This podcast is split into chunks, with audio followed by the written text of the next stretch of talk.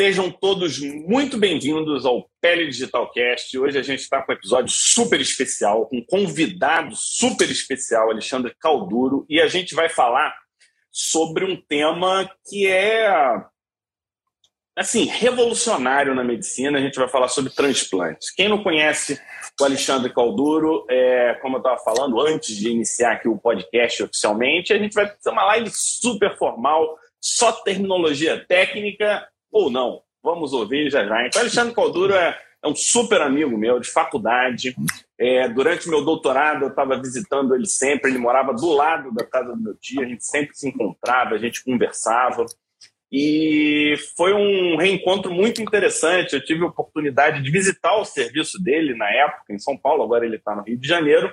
E hoje ele, eu não sei nem qual é o termo certo, né? Mas ele é pediatra, ele é especialista em cirurgia cardíaca? Em não, não. operatório? Como é que é? não, é? Não, pra gente. Faz aí.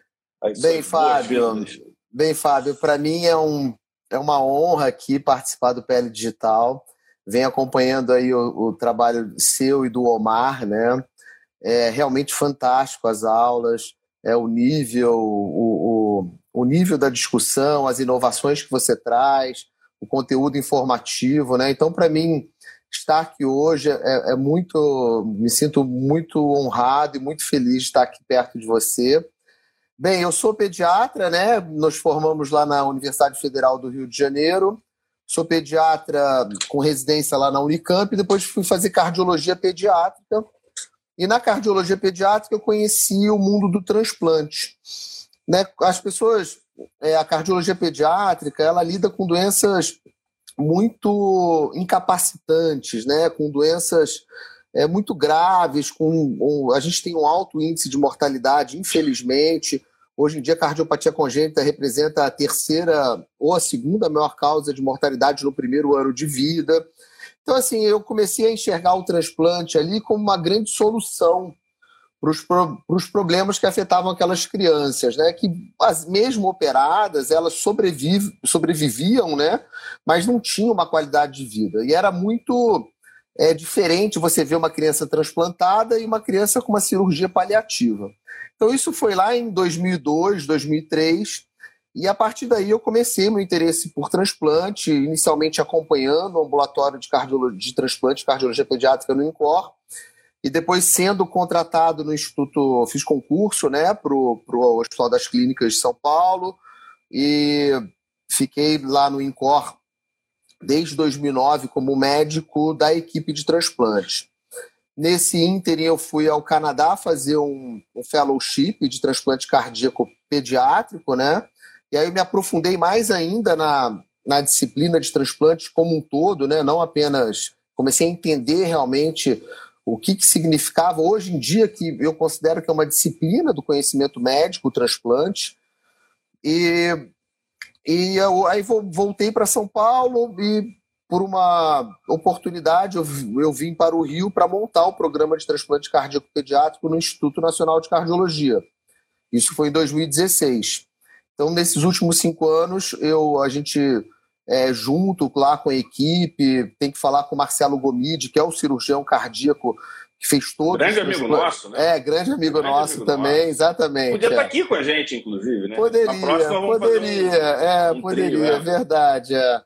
E, e, e, a gente formou uma parceria muito boa e, e essa relação de confiança ela é muito importante para a gente cuidar de alguém, né? Você poder discutir as coisas de modo verdadeiro, né? É, é, podendo dar ouvidos às críticas e os elogios que, que uma jornada dessa requer, né?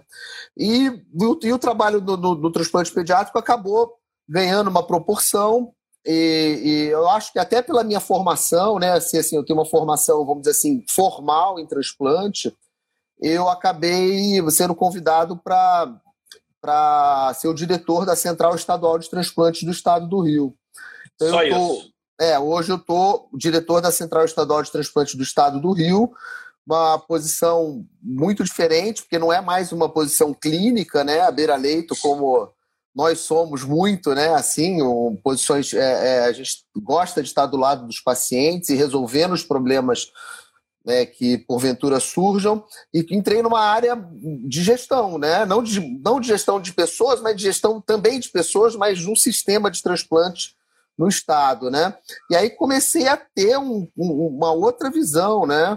É, é, sobre as dificuldades né? e as perspectivas é, sobre, sobre esse ponto de vista. Então, hoje eu, eu faço isso, é, tenho aprendido bastante nessa nova, nesse novo papel, e, e, e, vai ser um prazer falar com vocês sobre transplantes de uma forma geral, como a gente falou aí na, no, na, no, na chamada da, do podcast, né? De pele a pele. Vamos tentar discutir aí de uma forma mais abrangente possível e para que as pessoas tenham uma, uma boa visão sobre transplantes no Brasil e no mundo.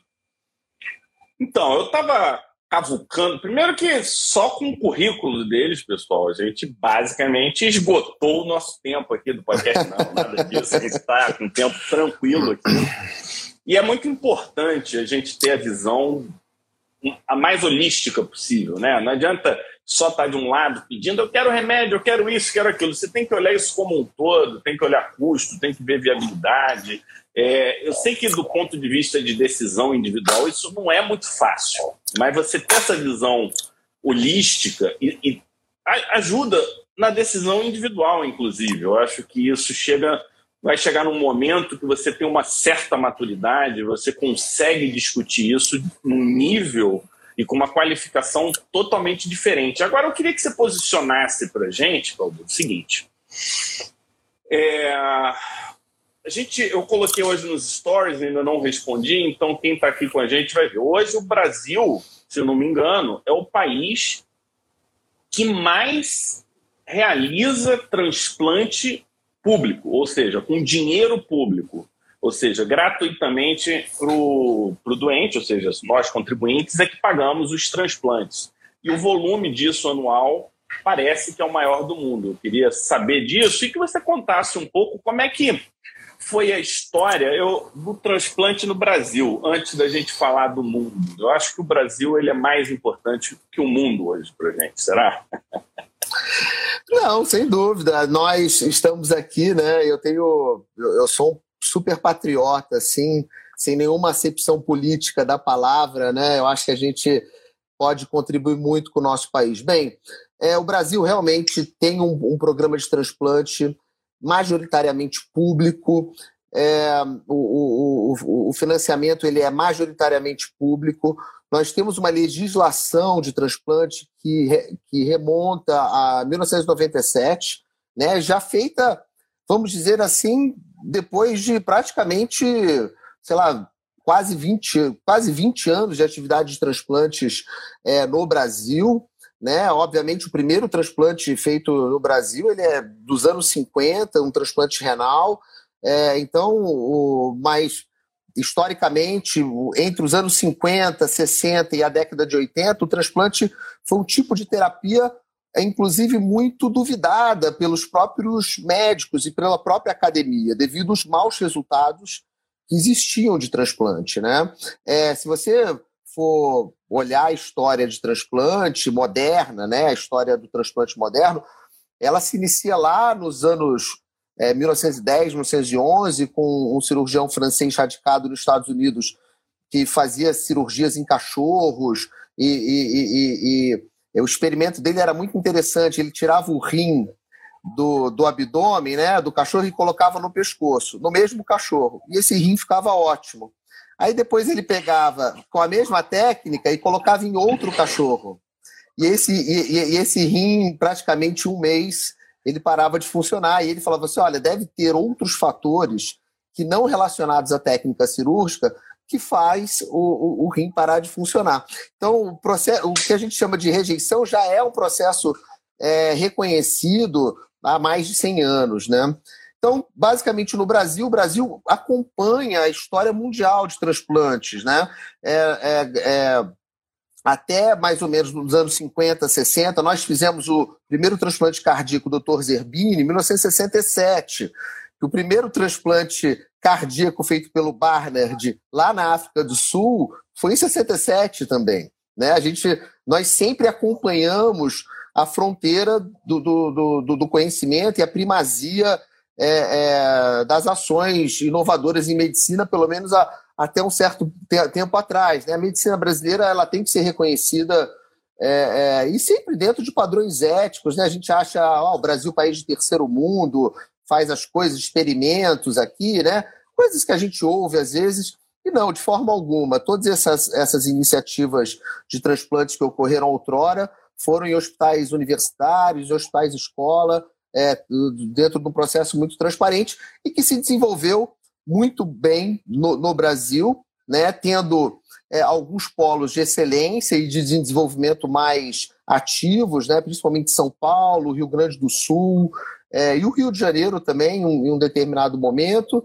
É, e hoje em dia a gente já tem uma atividade de transplante muito distribuída pelo Brasil, excetuando-se a região norte, principalmente, que é onde você está, em Manaus, né, que eu acho que é um, um ponto que hoje a, a, os legisladores, os gestores em saúde é, lá do Ministério estão olhando com bastante cuidado uma forma de, de, de, de, fomentar o transplante na região norte, porque é uma região que precisa tanto como outra qualquer. Então é e... isso. Hum, desculpa, só para ter, só terminar, então nós é, é, é, sempre tivemos desenvolvendo transplante no Brasil. Esse, isso foi regulamentado, a primeira regulamentação em 97, né, que, que traz lá os, os, os, os, conhecimentos da morte, o reconhecimento da morte encefálica, né, que é um, um ponto crucial é, para o desenvolvimento do transplante, que pô, se as pessoas não sabem, o diagnóstico de morte encefálica ele foi desenvolvido, ele foi concebido a partir de uma iniciativa dentro do, do, do, do hospital de Massachusetts, lá da Harvard, e, e, a partir desse momento, eles criaram, vamos dizer assim, o, o, o que é o diagnóstico do coma reflexivo e da falta de atividade cerebral, e começaram a estudar o cérebro sem atividade cerebral e sem fluxo sanguíneo para entender o que, que acontecia com esse cérebro é, é, é, ao longo do tempo, né? Para poder realmente dar toda a segurança científica que vai fortalecer, né? E vai dar, vai criar os pilares para a legislação que, que, que, que é, é, é desenvolvida né, para reger atividades de transplantes no Brasil e no mundo. E pode ser que algumas pessoas pensem, puxa, o Brasil tem tanto problema, tem tanto problema é, relacionado ainda a saneamento, tanto problema relacionado à pobreza, né? Até duro a gente falar isso, mas é fato.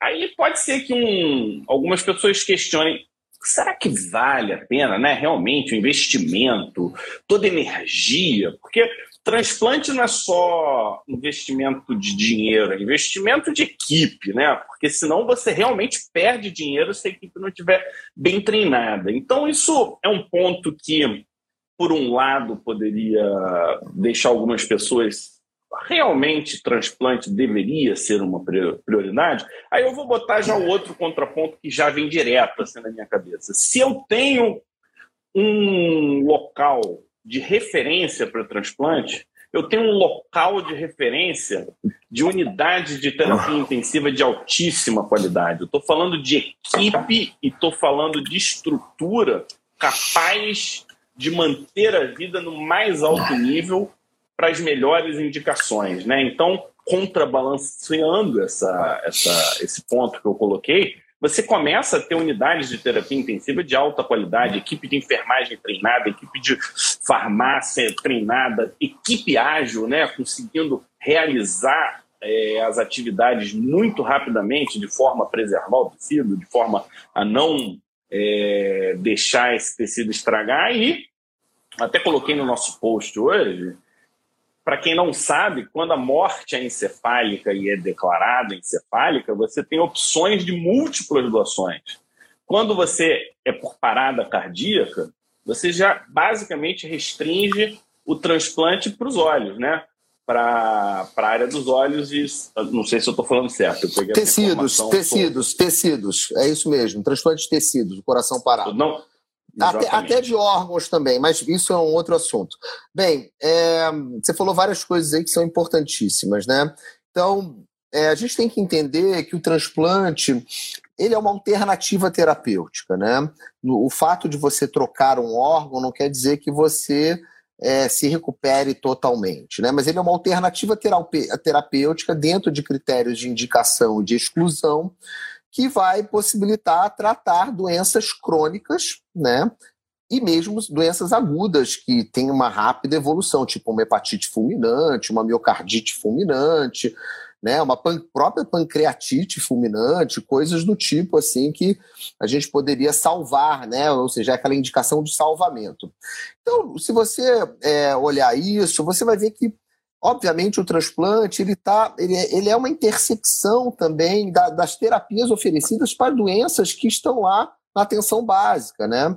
É, então, assim, hipertensão arterial, diabetes, Todas essas doenças crônicas não transmissíveis, elas infelizmente, elas, quando não bem cuidadas, e que é o que acontece quando você tem uma atenção básica não muito desenvolvida, você começa a entregar para a sociedade uma série de doentes terminais. Né? Esses doentes chegam até um momento terminais. Então, eles vão para onde? Eles vão para as filas de hemodiálise, eles perdem a visão, eles é, é, é, é desenvolvem cirrose por desde uma doença é, infecciosa até um tumor é, hepático ou uma, uma, uma doença tipo alcoolismo.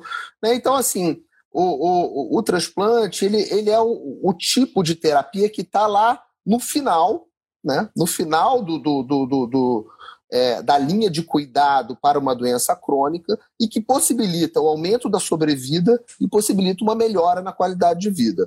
Então, assim, mesmo um país com tantas desigualdades como o Brasil, é, é uma estratégia, sim, é, de, melhor, de cuidado à saúde da população, você oferecer o transplante, porque você vai estar tirando pessoas da hemodiálise, você vai estar é, é, é, talvez devolvendo essas pessoas para o mercado de trabalho, muitos deles Quase voltam um a trabalhar. de desculpa pelo um, por um serviço de saúde inadequado. É, exatamente. De como você olha. É, é, é, o, o fato do Brasil transplantar ser o maior serviço público é, de, de, transplantes, né? É uma, ele ocorre isso por uma conjunção de fatores. Né? Primeiro, a gente tem uma saúde pública que agora na Covid as pessoas começaram a prestar atenção do tamanho, da capilaridade, né? É, do gigantismo que tem a saúde pública no Brasil.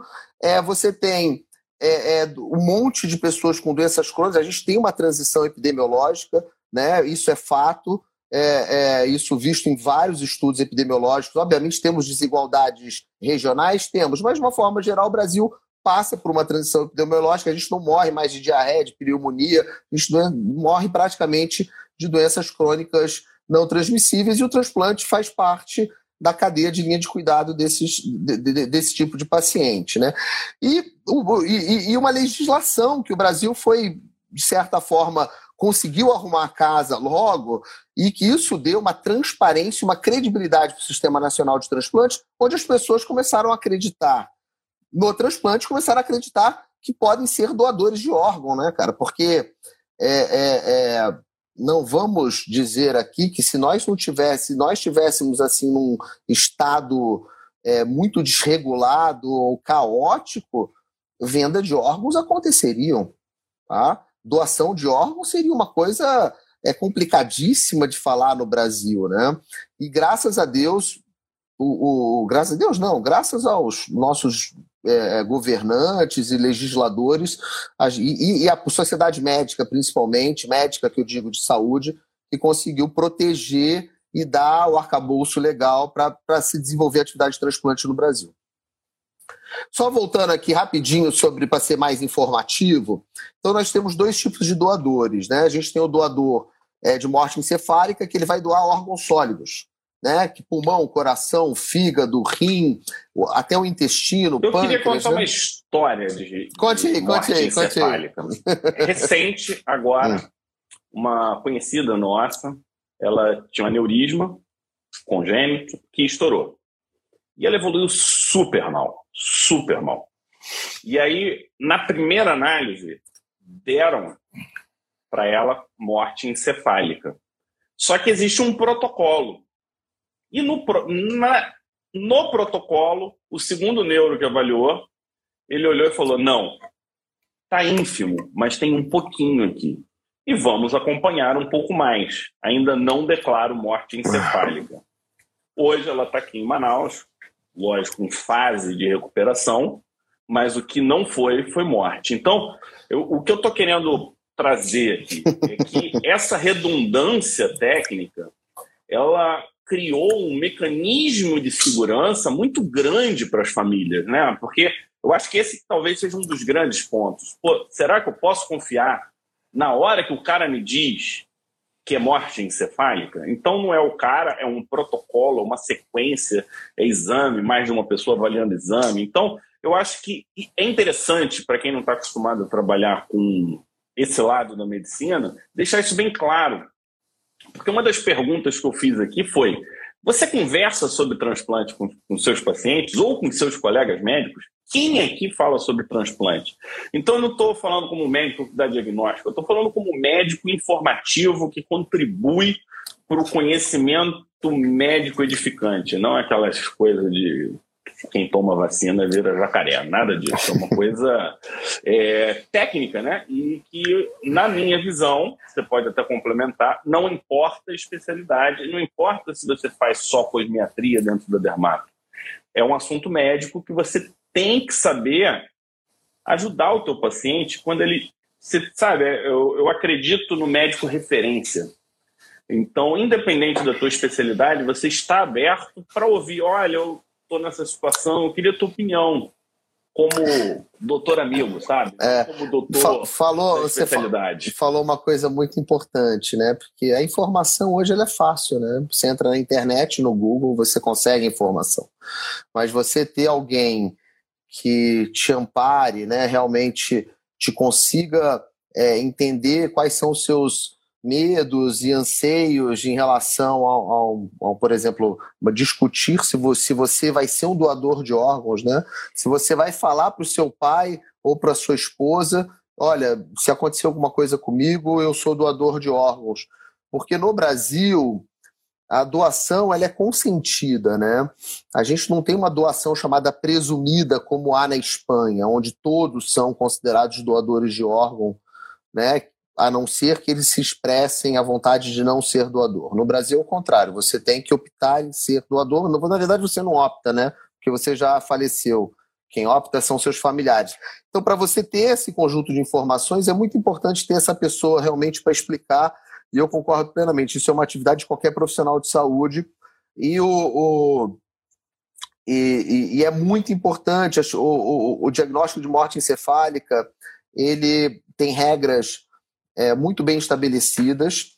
Né? Você não pode estar em uso de sedativo, não pode estar com alguma intoxicação exógena, você tem que ter um tempo é, é, de avaliação, você tem que ter até inclusive é um método né, que a gente chama um método comprovatório ou ausência de fluxo sanguíneo cerebral ou ausência de atividade elétrica cerebral. E, a, a, a, e, e é praxe, praticamente em todos os lugares, fazer exames de imagem também. Né?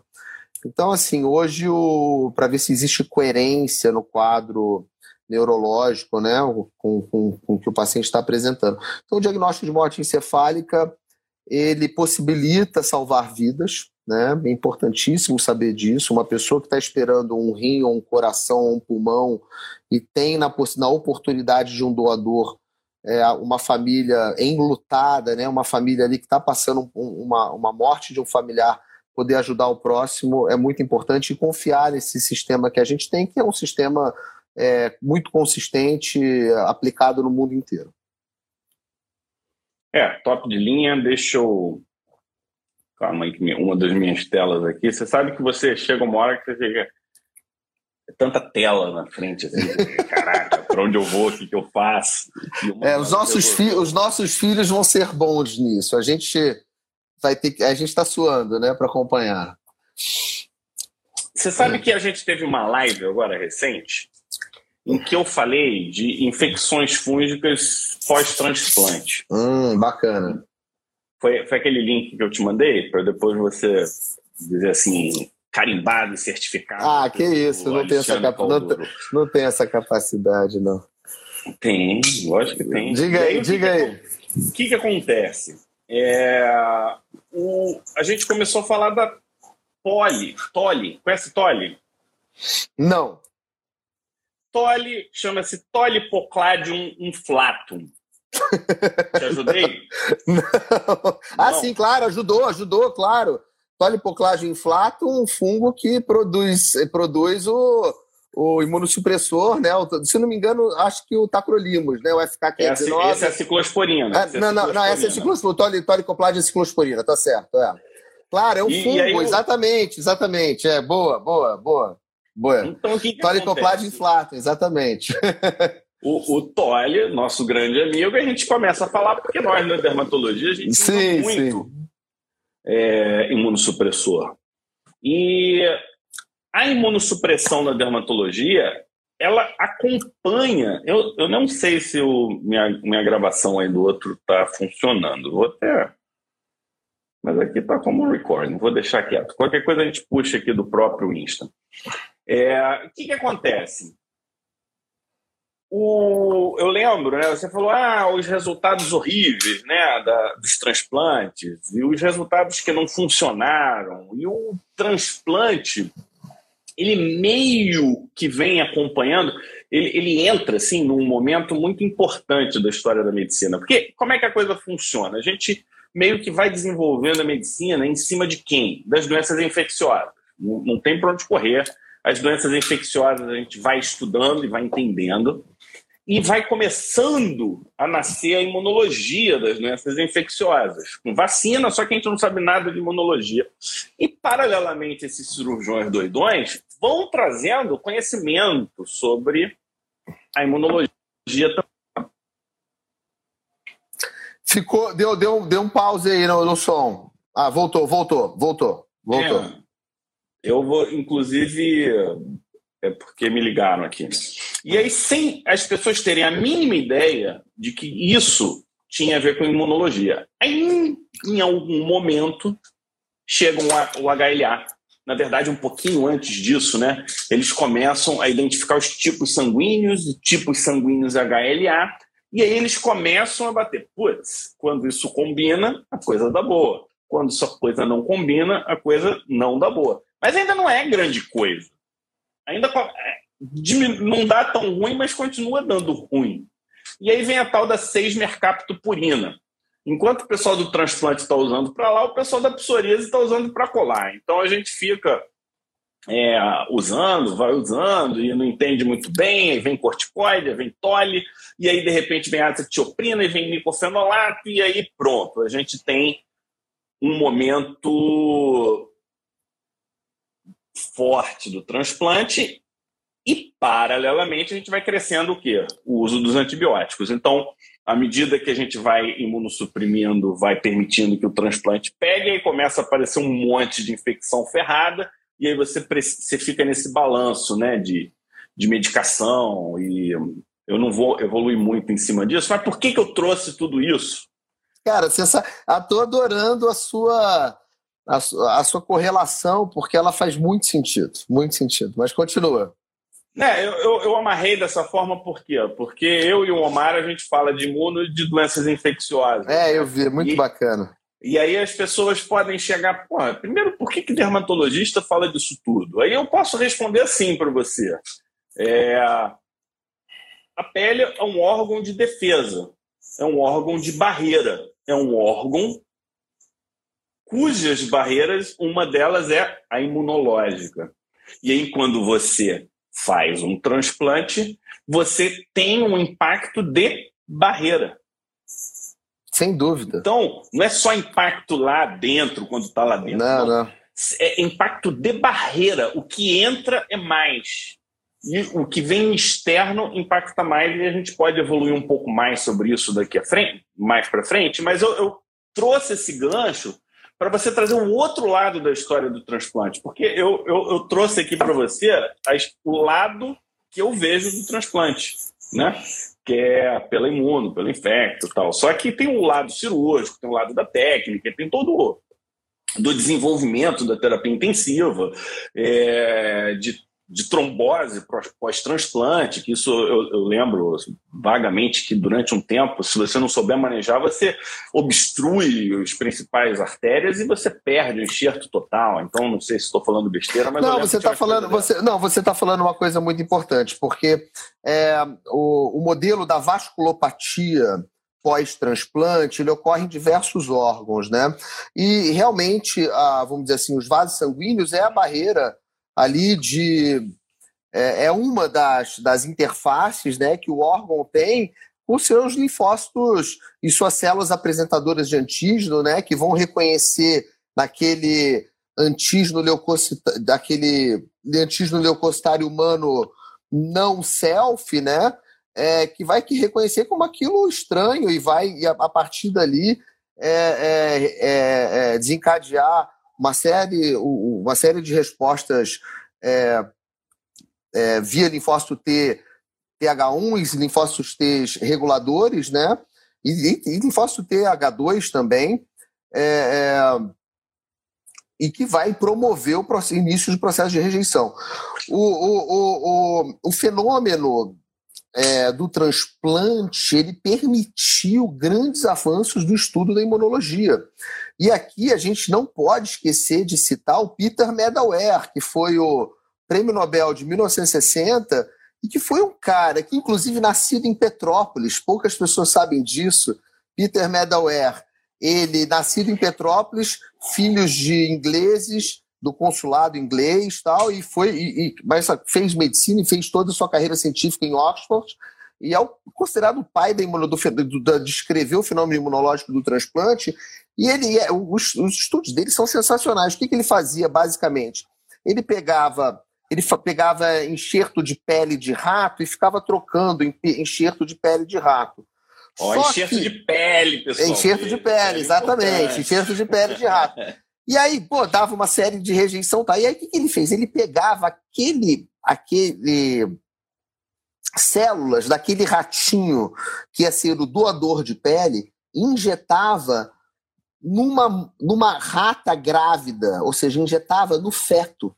Olha que espetacular. Ele induzia uma resposta imunológica dentro do feto e que depois que o feto, que o ratinho nascia, tal, tal, tal, tal, ele enxertava aquela pele daquele doador que ele injetou e não existia mais reação é, de rejeição. Ou seja, ele descreveu o fenômeno da tolerância imunológica muito experimentalmente, sem conhecer os mecanismos celulares envolvidos a isso, mas que é um, que é um modelo experimental lindo, né, o que ele fez. Então, assim, ele mostrou que, que o sistema imune ele pode aprender e ele pode, inclusive, tolerar coisas, ele pode ser ensinado de alguma forma. Né? Então ele pode ser. Quando a gente fala em imunossupressão, a gente, principalmente dentro da área de transplante, a gente não fala de uma imunossupressão total, tipo uma terapia de medula, um transplante de medula óssea ou algo onde você vai ablacionar células total, não. A gente está falando de uma imunossupressão extremamente balanceada, onde o paciente preserva a sua capacidade de poder combater é, antígenos bacterianos, antígenos virais, mas por outro lado ele perde a capacidade de para alguns certos de vírus, para alguns certos tipos de bactérias. Então assim existe uma complexidade muito maior, né? É, é, envolvida, uma complexidade imunológica muito grande envolvida na área de transplante. Um, um, um, outro exemplo clínico disso é você ver a quantidade de doenças autoimunes que pode existir no transplante. Não autoimune, que eu digo é, de rejeição contra o órgão, contra o enxerto, mas, por exemplo, doença inflamatória intestinal. Por que, que transplantado tem mais tem maior ocorrência de doença inflamatória intestinal? Às vezes você troca o imunossupressor e resolve a doença inflamatória intestinal, sendo que os dois são inibidores de calcineurina. Então, assim, existe uma complexidade muito grande é, é, dentro do entendimento do, do, do, do é, que o transplante possibilitou. Um outro exemplo clínico muito interessante é o transplante, você cruzar a barreira é, do grupo sanguíneo. Né?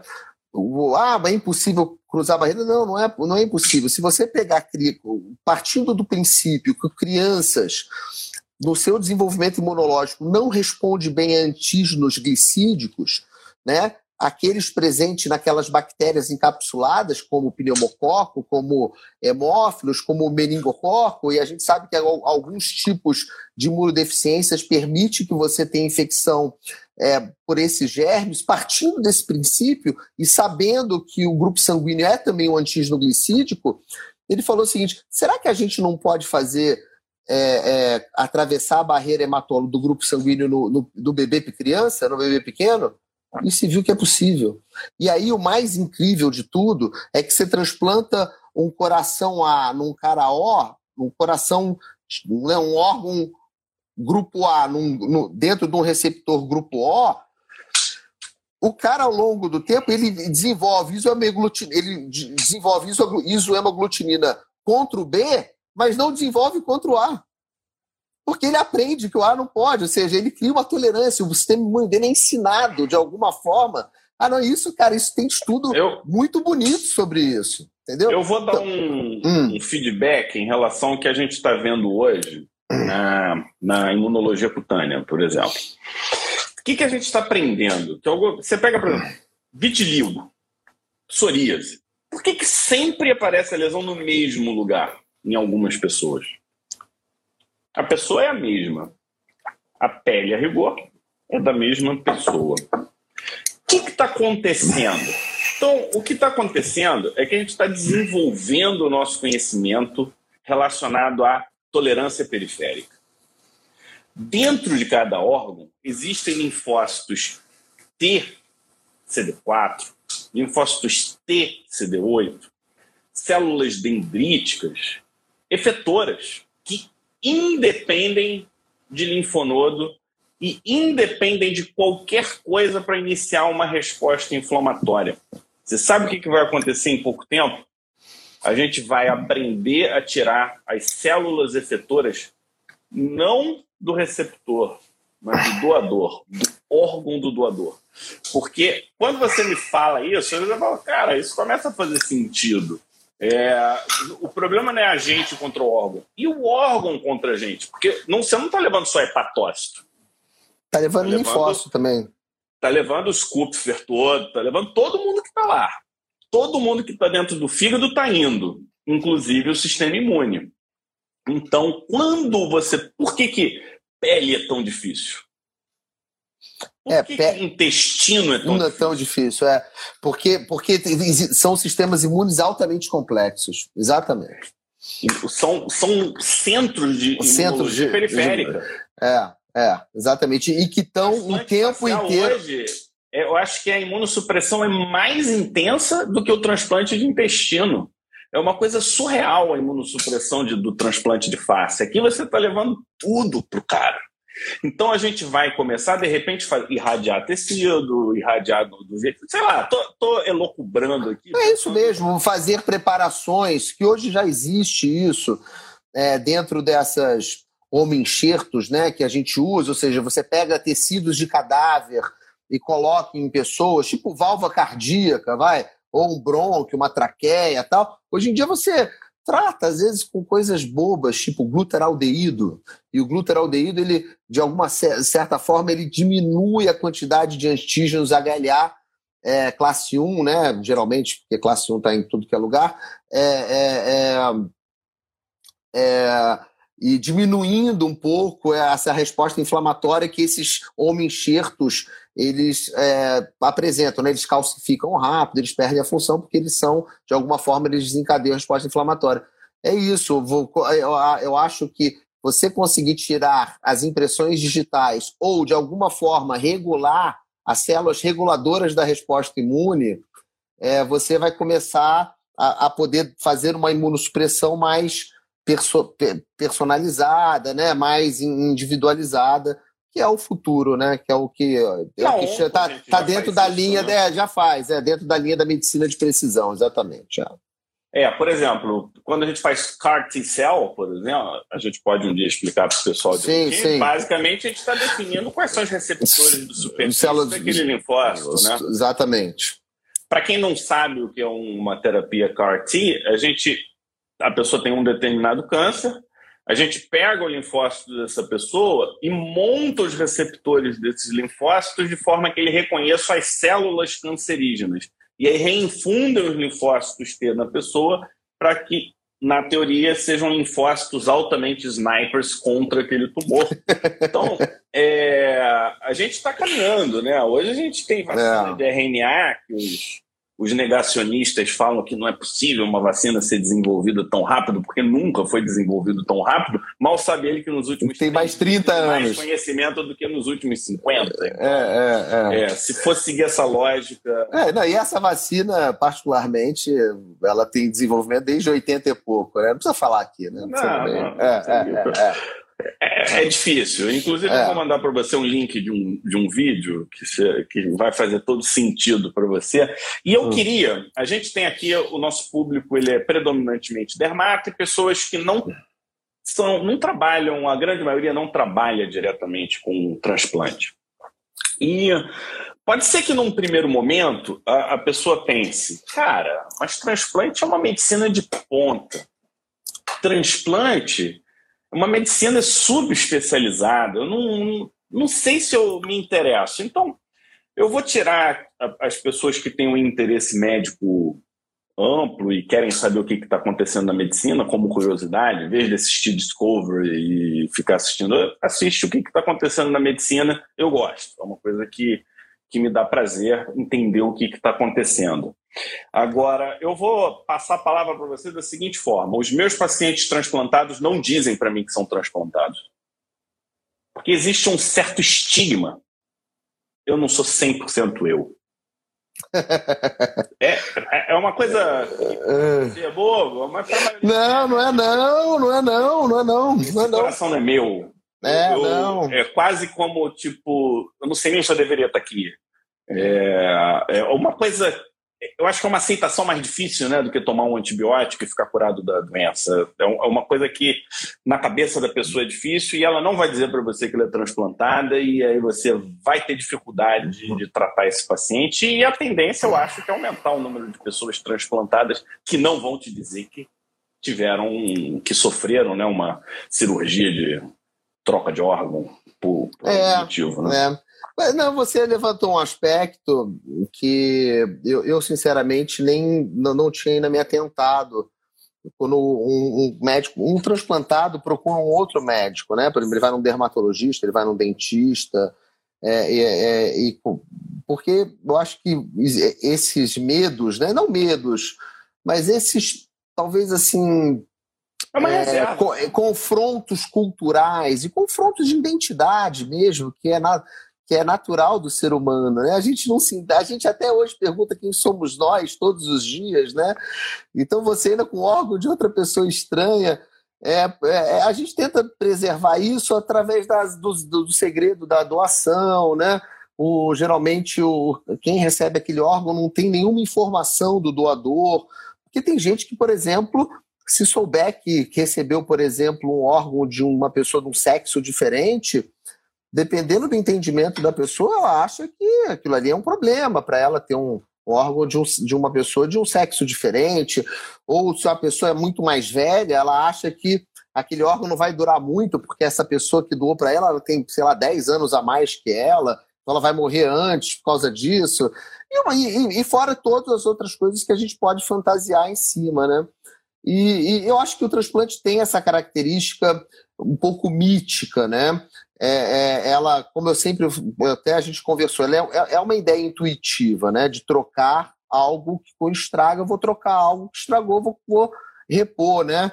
Ele com uma outra coisa, né? Só que esse repor ele de outra coisa, ele tem uma fonte, ele tem uma, um, da onde que surgiu aquilo ali, né? Então acho que essas, esses questionamentos culturais, eles, eles, eles fazem parte e é muito importante é, conhecer o ser humano, né? conhecer aquela pessoa que vai receber aquele órgão, porque você tendo esse conhecimento do ar, qual que é o, o, o contexto cultural, social dessa pessoa, você vai poder muito, muito mais planejar a terapia para essa pessoa, vai poder acolhê-la nos, né, nos seus medos, né? E poder fazer os devidos Você tá esclarecimentos. Cheio de fã aqui no, no Instagram, toda hora aparece alguém, melhor pediatra, Você que você botou um fã clube enorme. Nada, nada, o... nada. Vocês são os amigos, amigos. Quem tem muitos amigos, é. bom também, pô.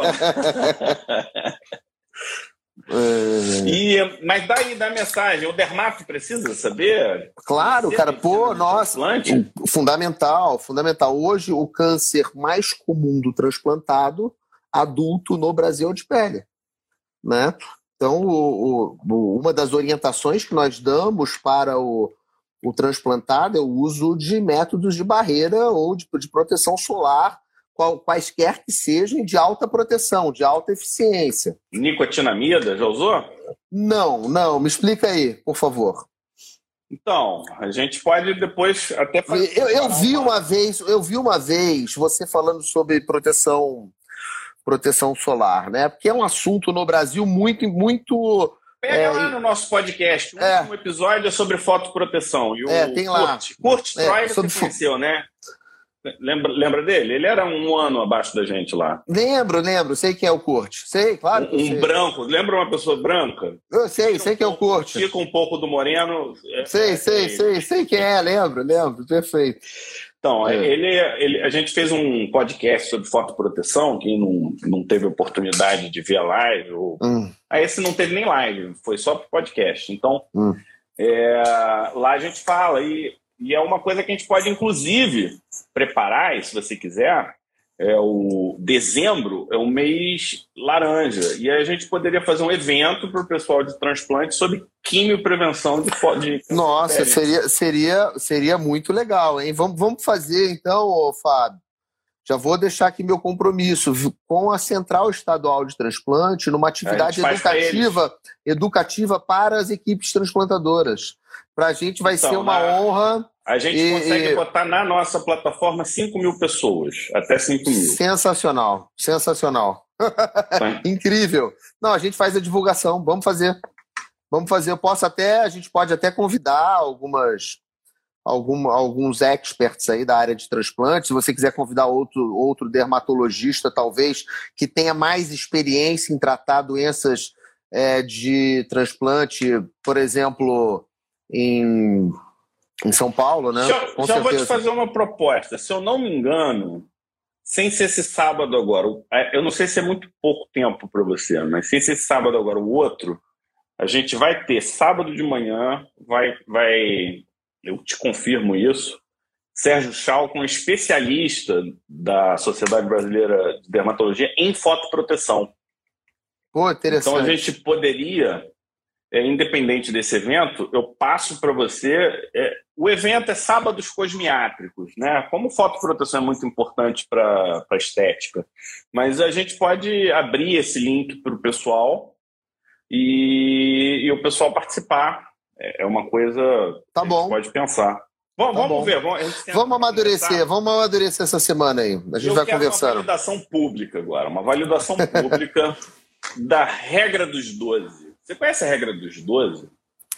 Meu Deus, Fábio, não faz pergunta difícil, cara. Eu você criei, você é um perigo, você é um perigo. Conversar com você é um perigo.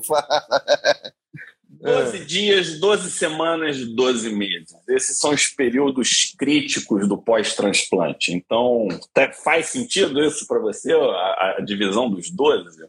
Ou seja, hum, dos 12, 12 dias... dos, dos 12 dias, não, mas com certeza. Duas três semanas, né? Não, não, é, não, com... é porque é uma resposta imune, você sabe disso melhor do que eu. Uma. Claro que uma resposta imune celular. É, ela pode ser montada em questão de horas. Vamos né? voltar um pouquinho. Explica o pessoal as fases pós-transplante, que eu acho que Sim, pessoal claro. Tá claro, com certeza. Bem, num, órgão sólido, né? Eu vou falar do transplante de órgão sólido, não um transplante de tecido. Você coloca um órgão sólido né, em alguém, você precisa, de alguma forma, induzir uma imunossupressão para esse paciente inicial, no início do transplante, para que as células é, para que os linfócitos T da sua imunidade é, nativa e não adquirida, né, ele não ataque aquele órgão é, é, com questão de horas depois do, do enxerto daquele, da, daquele órgão, né? Porque a gente pode ter uma coisa chamada reação hiperaguda, mas a, hiper, a reação hiperaguda é para quem tem anticorpos pré-formados, ou seja, uma reação humoral, né? Para quem tem anticorpos pré-formados para determinados HLA que porventura ocorreu naquele transplante. E isso acontecia, né? Lá nos inícios. Hoje em dia a gente faz prova cruzada, né? ou por citotoxicidade. Esse risco, então, é. Não, o risco hoje de ter reação hiperaguda é, é quase zero, cara. Hoje em dia é muito baixo, muito baixo mesmo. A gente faz painel imunológico, a gente reconhece os pacientes que já têm sensibilização imunológica pré-transplante. A gente. É, é, isso é um problema, né? Porque, só fazendo um parênteses, né? Com o problema do sensibilizado, por exemplo, hemodiálise. O cara faz hemodiálise, ele está ele tá é, exposto a hemotransfusões, ele está exposto a todo aquele sistema de diálise de forma crônica e ininterrupta durante anos. Aquilo ali você desenvolve anticorpos anti-HLA, ou seja, você se torna um paciente sensibilizado e às vezes hipersensibilizado. O que é um hipersensibilizado? É aquele que tem anticorpos a pelo menos contra 80% da população, de, daquela determinada população, daquele painel imunológico que cada, cada local deve ter o seu painel segundo as características populacionais dos doadores, né, dos potenciais doadores que vão arrumar. Então, é, é, quando você tem um paciente hipersensível... E aí você está falando de população de HLA. Não é, população, população de HLA. A população de HLA que é a população que está aí, que está todo mundo, que são os doadores. Você começa... O que, que faz um banco de sangue? O banco de sangue, além dele, agência, de ser uma agência transfusional, né, de, de, de, de fazer as captações, processar as bolsas, né, testar, tal, tal, tal, ela também retira a amostra para fazer imunofenotipagem. Né? Para quê? Para você ela reconhecer aqui no Rio de Janeiro. É, não, para você ter, montar a sua placa. Para você montar a sua placa do painel. Aqui no Rio de Janeiro, preciso ter uma placa que tem que ter HLA A1, A2, A3, A44, B tanto, DR tanto, DQ tanto. Então você precisa ter uma, uma, uma, placa que seja compatível com os potenciais doadores, né? Que estão na sua, no seu estado, né? Bem, mas voltando ao assunto. No caso do hipersensibilizado, né? É, é, se você faz um transplante é, é e ele tem esses anticorpos, você vai ter reação hiperaguda, né? Então, reação hiperaguda ocorre segundos, minutos após a, a exposição do órgão do, do, do, receptor ao doador. Né? É, essa reação hoje em dia é muito rara. Depois você tem uma fase onde você pode ter uma resposta celular aguda. Né? E essa resposta celular aguda ela pode ser montada em questão de horas. O sistema imune nosso é capaz de, em duas, três horas, atacar um, um, um, um órgão estranho, né? um órgão, uma célula não self nossa. Para isso, a gente induz o receptor para ele não causar essa resposta. Então a gente pode fazer, ou a gente faz, por exemplo, corticoide, que é um, é, é vamos dizer assim, um, um imunossupressor é, muito é, é, que vai agir lá, ele, ele vai agir em várias fases, desde o reconhecimento imune, mas principalmente na produção de citocinas, né? É, a gente entende mais ou menos que o corticoide ele ele suprime um pouco a célula apresentadora de antígeno, mas ele também, principalmente, suprime o linfócito, ele acaba sendo um, um imunossupressor menos específico. Mas nós usamos é, timo, é, imunoglobulina antitimócito, né, anticélulas T, né, durante a fase de indução, isso é possível usar. Hoje em dia, cada vez menos, porque hoje em dia a gente tem o basiliximab, que é um, um anticorpo monoclonal anti-interleucina 2. Né? Então, ele bloqueia o receptor de interleucina 2, então você não tem os efeitos inflamatórios. É onde a tole ia, onde a é, closporina ia lá, né? Só para é, quem é, Exatamente. Lá, lá na calcineurina, né? Que é um grande Isso. ativador ali da, da, da, da, produção de interleucinas. Exatamente. E também fazemos um pouco de inibidor de calcineurina nessa fase inicial. Passada Isso essa quanto fase... tempo? Isso a gente faz nas primeiras 12, 24 horas, tá? Paralelamente. E é por isso, gente... que são 12 dias, por conta é, é, infecções que gostam dessa super. Então, quando a gente pensa em é, citomegalovírus, ou seja, os vírus que atacam, você pensa quando? Nas primeiras duas semanas, né? Sim, sim, sim, forte. sim, sim. Você viu que a, a, os 12 dias eu pensei nas infecções. Então... Exatamente, não na rejeição, é, exatamente. Não, faz todo sentido, faz todo sentido. As próprias infecções de quebra de barreira, tal, tal. Mas bem, é, e aí você tem essa. Aí, a partir desse, dessas primeiras 12, 24 horas, você já está tentando atingir um, um, certo nível sérico do inibidor de calcineurina, que é o que vai dar aquela regulação balanceada dentro do sistema imune, né, junto com também drogas antiproliferativas para impedir essa expansão clonal de algum clone que possa surgir ali, como você falou aí, ah, os inibidores da 6-mercaptopurina, como a azatioprina, ou o próprio é, é, o microfenolato mofetil, que não age nessa via, mas também impede a, a passagem da, da fase S, G1 para S, se eu não me engano, agora G1 para G2, da fase do, do, do, crescimento celular. É, não esque, esqueci aqui. Mas, bem. É, perdoar, da, perdoar. É, é, da multiplicação celular. Bem, e aí, a partir daí, você tem um risco, ou seja, quanto mais próximo do transplante você está, mais chance de rejeição você tem e maior a imunossupressão. Conforme o tempo vai passando, a chance de rejeição diminui, né? Você consegue dar uma adormecida nesse sistema imune e, e, e aí a imunossupressão vai diminuindo ao longo do tempo, mas é impossível retirar a imunossupressão da maioria dos transplantes, salvo alguns órgãos específicos, pronto, tipo fígado, tem algumas pessoas que têm transplante hepático que roda com quase nada de imunossupressor, mas se você for contar rim, coração, pulmão, pâncreas, intestino, resto, você vai ter que usar imunossupressor pro resto da vida. E esse foi o grande marco né, da evolução do transplante. O dia que eles lá descobriram o toca, o, o toca, o... fala aí de novo. Para mim, o nosso amigo Toca. É, o Tolipocládio inflatum, exatamente. O dia que descobriram o Tolipocládio inflatum, que as coisas mudaram, né? Que foi lá em 77, né? A partir daquilo ali, dali, dali em diante, o transplante surgiu. Antes disso, era impossível fazer transplante. Olha, já vi que no, no nosso top aqui eu dei uma quebrada de protocolo. É, coisa, falamos de um monte de coisa. O assunto é, é longo, é. a gente não tem. A intenção aqui era mais um bate-papo mesmo. Um morinho. Isso significa, sabe o quê? A gente vai ter que ter a versão 2, porque tem muita coisa ainda para a gente falar. É, é, tem muita coisa interessante. Tem, tem, muita coisa interessante. A gente tem um curso de imuno, que eu acho é. que seria muito legal a é. gente ter uma aula de HLA, mas uma HLA, HLA aplicado, né? Ao transplante, é. Ao transplante, ao é, é, uso, né?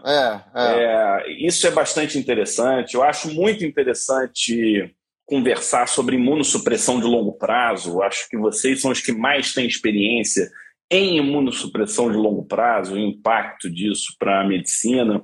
Acaba que nós da Dermato, a gente também imuno, a gente pegou muito remédio de vocês, né? É, muitos a gente foi trabalhando junto, mas acaba que no volume a gente pega a experiência, é o que a gente chama de experiência roubada, né? Uh, na época ah. do Sandimon, por exemplo, que era ciclosporina, ciclosporina. É. a gente, pô, a experiência da Dermato, ela ia, era, era com o pessoal da Nefro, que, que era quem acompanhava o transplante, que era o que tinha, era o volume de transplante na época, né? Na época ainda não tinha tanto transplante cardíaco, então quem tinha experiência interessante era o pessoal da Nefro, então é muito muito legal essa troca de informação. É muito legal a gente rasgar a caixa, né? Porque a gente estuda na caixinha e olha como está todo mundo junto aqui agora, né? Sem dúvida, sem dúvida. Os primórdios do conceito de tolerância veio de estudo de pele. Então as coisas são comunicadas. Não vamos, né? Vamos, vamos ampliar os horizontes. Eu passo a palavra, muito satisfeito. O Omar, pelo Omar, eu, ele não pôde estar aqui hoje, ele sempre participa, mas infelizmente ele não pôde participar. E ele manda um abraço. Por conta disso, vamos ter que ter outro em breve.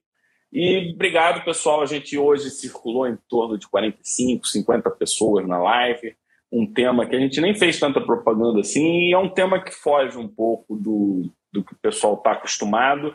Só que não se enganem, vocês acham que vocês não precisam saber. Vocês precisam saber sim, não só para a gente pegar essa experiência do grupo de transplante para os nossos pacientes que precisam de imunossupressão e a gente precisa reconhecer as alterações dermatológicas, as alterações dos outros órgãos que esses pacientes vão reconhecer. Quem não sabe tem câncer de pele em crianças pós-transplante. Então, coisas que a gente não vê, a gente vai ver por conta desse, dessa mudança no sistema, né? na, na economia, né? Antigamente o pessoal falava muito, né? Economia. E eu passo a palavra para você, Alexandre, se quiser trazer alguma coisa de inovação, algum destaque que a gente, algum ponto que a gente tem que ficar atento e pode terminar o nosso Pele Digital Cast de hoje, sobre transplantes, uma conversa de pele a pele.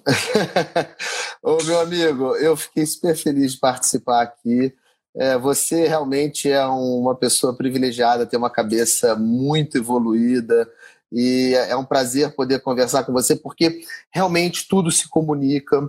As áreas elas, elas têm apenas uma divisão é, formal, né? Mas o conhecimento e o próprio a própria noção de organismo, né? Eu acho que isso que é muito interessante, esse conceito que você trouxe aqui um pouco implícito sobre nós somos um organismo, né? É, é, é, é, e se a gente poder entender o cuidado como um organismo, uma organização que tem várias relações complexas, né? E, e, e isso é, é, conversa o tempo todo, né? Um fluxo de informação contínuo, né?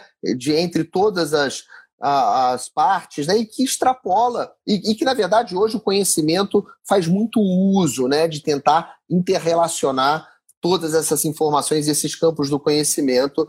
E, e, achei muito interessante esse enfoque que, que você deu. A gente pouco falou de coisas formais do transplante, né? mas o, o transplante foi um pano de fundo para uma conversa muito bacana.